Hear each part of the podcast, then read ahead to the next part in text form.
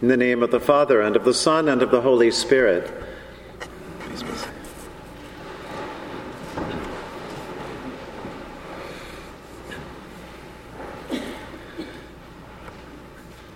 There's a wonderful exhibition at the Metropolitan Museum that some of you may have seen.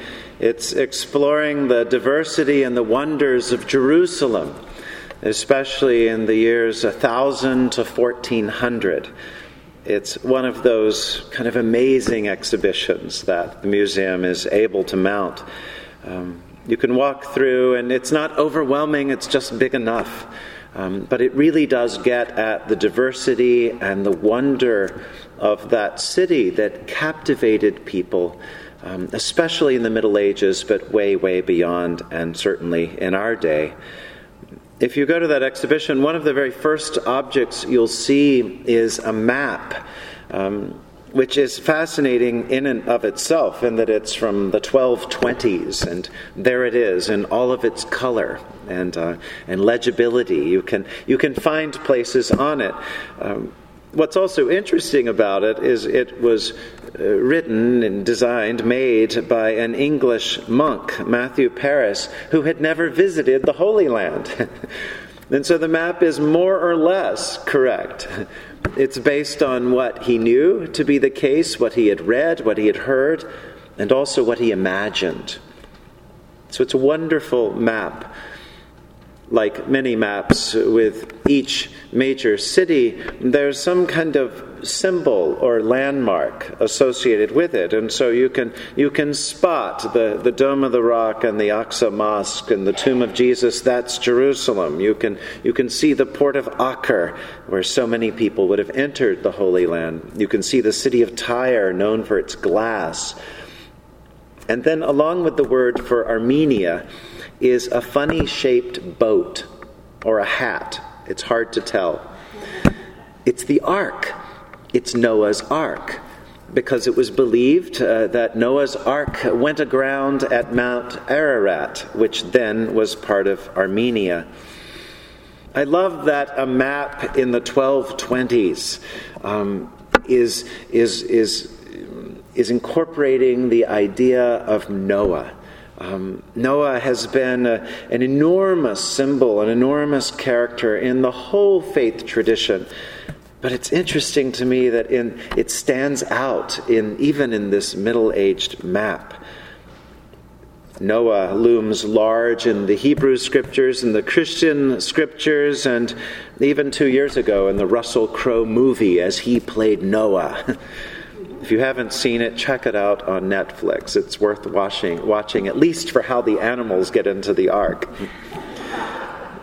Noah has been, through the eons, a persistent symbol of faith, a symbol of patience, a, a symbol of someone who was able to trust in God. In today's gospel, Jesus reminds the people who are listening to him about Noah, and he calls to, to mind this whole tradition around Noah as a symbol of faith. Mm, the people in Jesus' day surely would have known the stories of Noah from Genesis, how, how God became disgusted with the whole mess of humanity and decided just to do away with everybody, everybody except for Noah and his family. And so Noah is saved because he pays attention to God, because he listens to God's voice and probably because somehow in Noah there was already the propensity to take care of others, uh, not just himself, not just his own family. But God entrusts Noah with taking care of all the creatures of the earth, things that creep and crawl, that climb and claw. Now, I don't think the people in Jesus' day really thought much about whether Noah had been an actual person or had built an actual boat and floated away in an ark. Um, the need to be literal minded is something much more modern. People didn't really think that way or care about the facts that way. But I bet a whole lot of people listening to Jesus then, as now, could spot in Noah someone who, who gets a sense of what it is to be faithful to God, And then once one gets that sense, preparations need to be made, things need to be put into place. But then once everything is done to a certain point, it's simply time to wait. Nothing else can be done but to wait, to wait for God to point to the next step. I would imagine a lot of us have been at that place. Maybe we've been at it again and again. Uh, perhaps we weren't called to build an ark or save all of creation. But we've gotten a sense of what God would have us do. We've made a beginning, and then we're stuck and we're waiting, we're wondering, did God really want me to do this? did I really hear right? Was I on the wrong frequency? Could I have imagined it?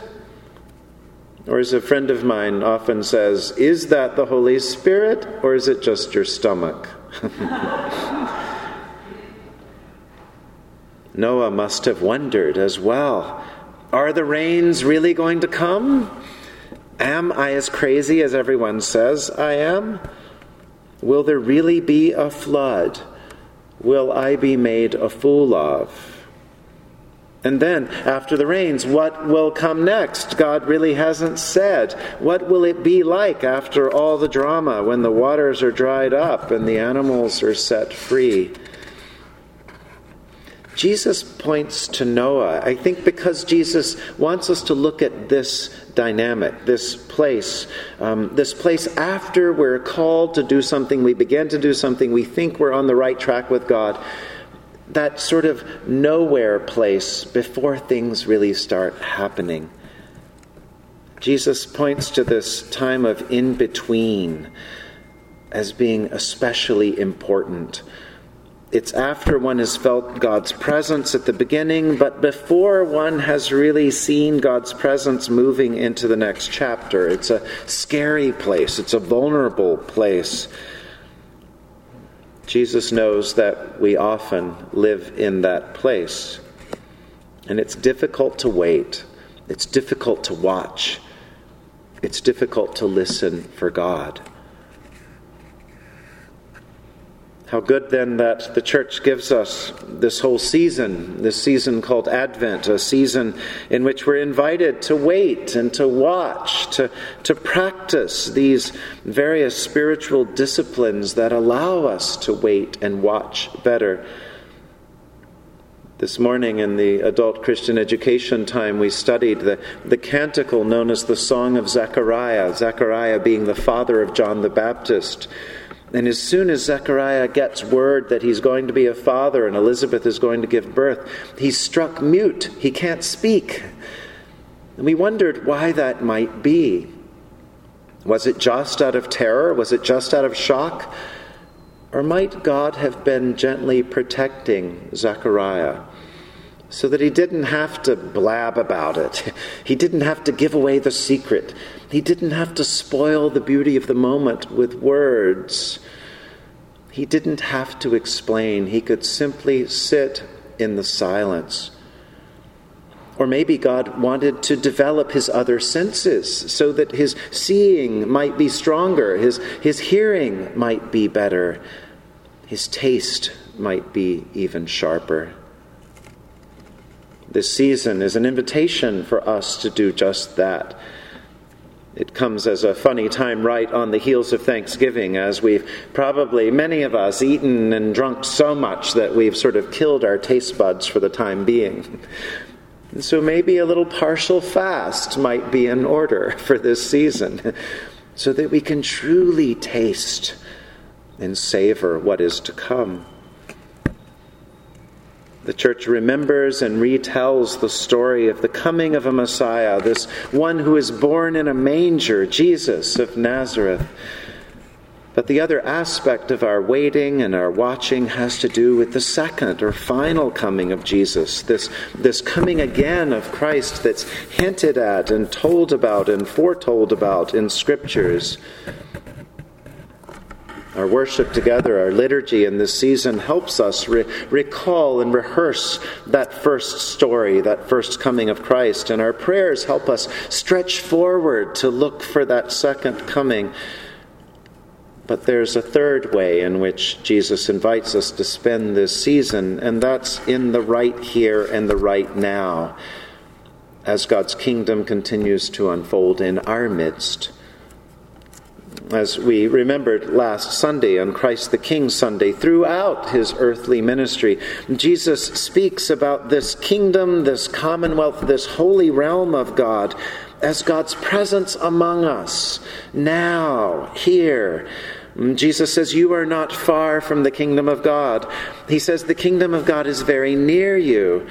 And finally, in Luke's gospel, Jesus says, The kingdom of God is not coming with signs to be observed, nor will they say, Look, here it is, or there. For behold, the kingdom of God is in the midst of you. Jesus invited apostles, disciples, strangers, friends, and enemies to see the kingdom of God that was already around them, and that's what he invites us to see as well. In today's gospel, Jesus cautions that we should be ready. It's not for most of us to go and find a big hill and sit there and wait for God to come. Rather, in describing how to wait, notice that Jesus describes people doing their everyday activities. Uh, one is in the field, and then one will be taken with the full presence of God. Others are grinding meal and making bread, and again, one just vanishes. We could continue the list. One might be teaching while another goes away. One might be in a meeting or at a store or in traffic. Who knows whether that day of Christ coming is years and years and years from now or this afternoon? We simply don't know. And so Christ says, Be ready, live ready. St. Paul says in today's reading that it is time for us to wake from sleep. Jesus invites us to live in readiness for God's next move. And so live wakefully with eyes and hearts open. And so, this season of Advent before us is not at all about escaping from reality with all of its difficulty, with all of its challenges, with all of its pain. But the season is about allowing God's increasing light to shine upon us and even to shine from within us the prayer that we began our worship with, the collect of the day, captures the prayer of this season, really, that we may cast away the works of darkness and put on the armor of Christ's eternal light. May we walk with faith in the light of Christ. May we apprehend God's increasing light and promise of peace. In the name of the Father, and of the Son, and of the Holy Spirit. Amen.